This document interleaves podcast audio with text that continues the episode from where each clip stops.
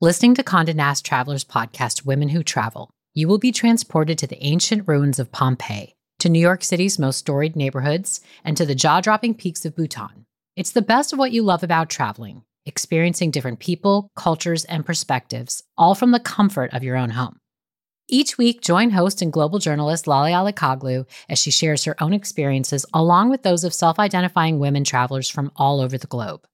How do the bestie comedian pairs of Shir Zamata and Nicole Byer navigate travel together? What can you realistically expect from your first global solo travel experience? How is dance used as a tool for healing in Indigenous Australian communities? If these questions piqued your interest, pack your bags and go on a journey with women who travel. Available wherever you get your podcasts. Hello, it's Rohan. Today, we don't have a regular meditative story for you. Instead, I've written a special meditation based on stories from my own life. It's just something I want to share. Before we start, I'm sending appreciation to Salesforce for their sponsorship of Meditative Story. While you may know them for their role in bringing companies and customers together, Salesforce also works to improve the state of the world by sharing the stories of leaders who are making positive changes. They believed in Meditative Story before we had our first listener. Okay, let's get going. So, I'm thinking a lot about transitions. The temperature dropping as seasons shift, winter starting to bite, one year clicking into the next. Closer to home, the city where I live moving from one level of restriction to another. Closer still, my son no longer just a child, but a school child He's just finished his first term at school, having transitioned seamlessly into the routine of Monday to Friday life.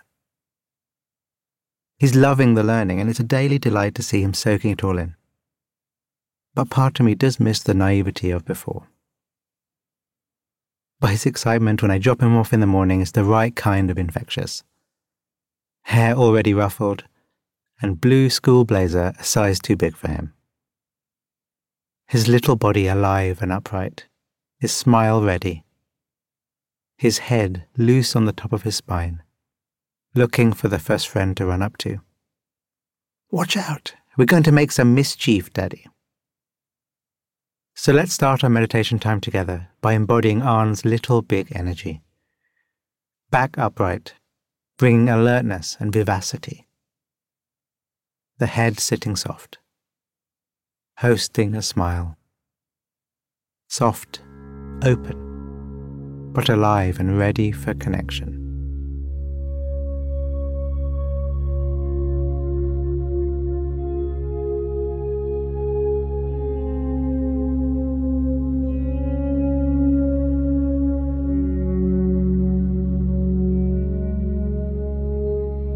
I've made a thing of transitions in my day, especially the big ones. If you arrive home from work and aren't careful, you can bring all the stresses and drama from your workplace into the first conversation you have with your partner or your first interaction at home. At least I can. So I used to use the act of walking through the door as a reminder to reset, to let go, to give my family the gift of freshness. But like I suspect many of you, this year, many of the thresholds which allow these transitions to happen have collapsed. Going from work to home is now just a spin of the home office chair. The space we work, work out, eat out for much of the year has all been the same. No natural transitions of the commute, the school run, the front door. I get so much from those transitions, from those thresholds those liminal moments. I need them. Moments of change. Spaces for starting again. Spaces where I find rest. And without the pressure of always being on, where I find my best ideas. So I've taken to building them, engineering thresholds, walking out the house at the end of the workday so I can enter it again as a family space little rituals, invisible to the naked eye. The holding of a cereal bowl in two hands, votive. A long glass of water, a new start. Each doorway in my house, a portal. So let's pay attention to the small transitions. The ones whose potential is always here, but sometimes overlooked. The place where the in breath and the out breath meet. Yes, it's subtle, but there is a spot, a moment, a no thing where breathing switches directions. In fact, there are two. Let's see if you can find one. The one at the end of the in breath and before the out breath is the easiest. See if you can put your attention here, at the turning point of the breath. After the in breath ends and before the out breath begins. I'll give you a moment to do this.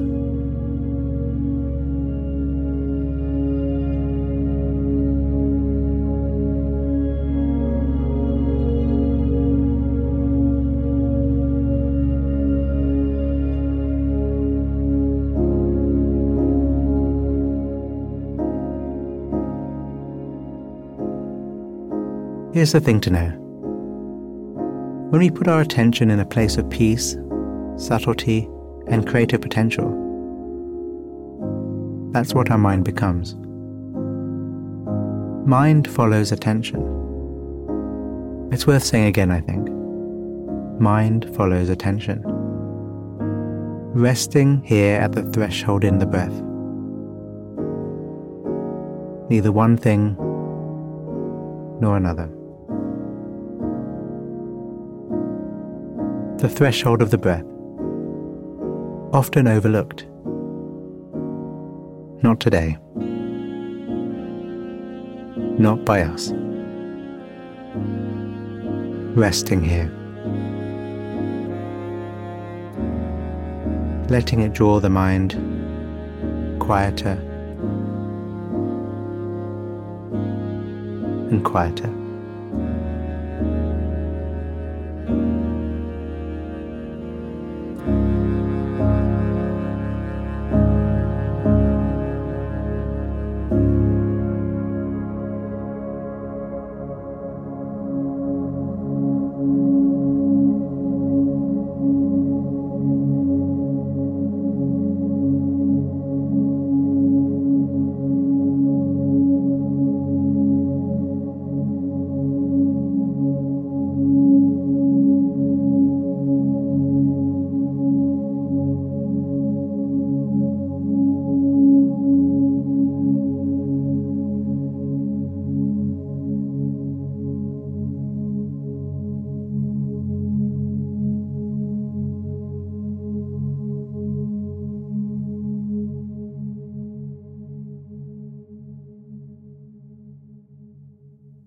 Okay. About seven years ago, I got a t shirt made, based on a classic. You know the type. The original design was by a Dutch design collective called Experimental Jet Set, with the words John and Paul and Ringo and George. That first set also had ones for the Rolling Stones and the Ramones. Mine, though, had the names of the meditation teachers who'd influenced my practice the most. And one of them, Rob Burbea, died this year the youngest on the shirt. I think I'm still transitioning from a world with Rob in it to one without him. Just saying that is a lot. Rob and I spoke about lots of things, but when it comes to transitions, one stands out. What would it be like to look? He always presented instructions as invitations, which I loved. What would it be like to look at the line between meditation and non meditation. This turned into something massively important to me, so let me invite you into it too. The line between that we call meditation and that we don't. If at the end of a meditation you completely switch your attention and attitude as you transition into the rest of your day, it's a lost opportunity. But if you take some care and allow the quality of your awareness and curiosity to flow into what's next, then the line between meditation and non meditation becomes more fuzzy. And over time, you can do it so well that even the phrase ending a meditation doesn't make sense. So let's try. Shoulders relaxed. Face soft. Smiling like Rob would. Smiling like my son walking through the school's front door. And breathing. Riding the breath wherever it takes you. Dropping into the threshold space or wherever feels right. Dedicating this time to developing positive qualities of heart.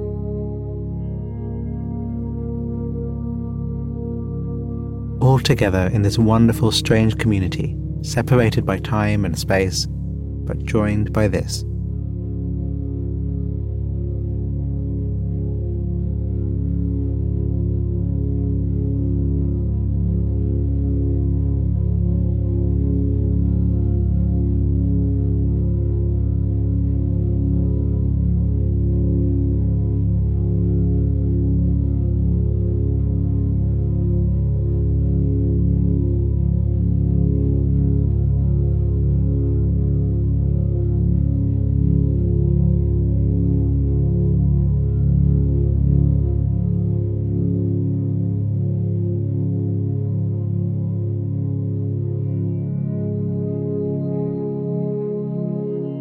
And as we start to close the meditation, setting the intention, entertaining the idea that with the right transitional energy, the line between meditation and that which is not collapses, was never there. Paying attention to transition, to see through transition. Thanks, Rob. You were the best. And thank you. You were right too. See you later.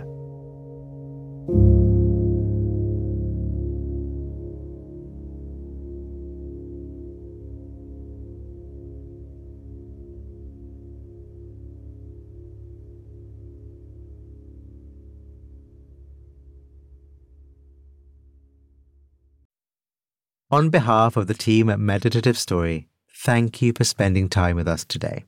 We love creating the show for you. And if the show serves you in a meaningful way, we'd love to hear from you. Would you take a minute right now to write us a review in your podcast app? When you leave a review, it really inspires our team, and we're a group who derive so much energy from understanding how meditative story impacts you. It's also a way for you to pay it forward by helping others discover the show. So if leaving a review speaks to you today, we'd really appreciate it.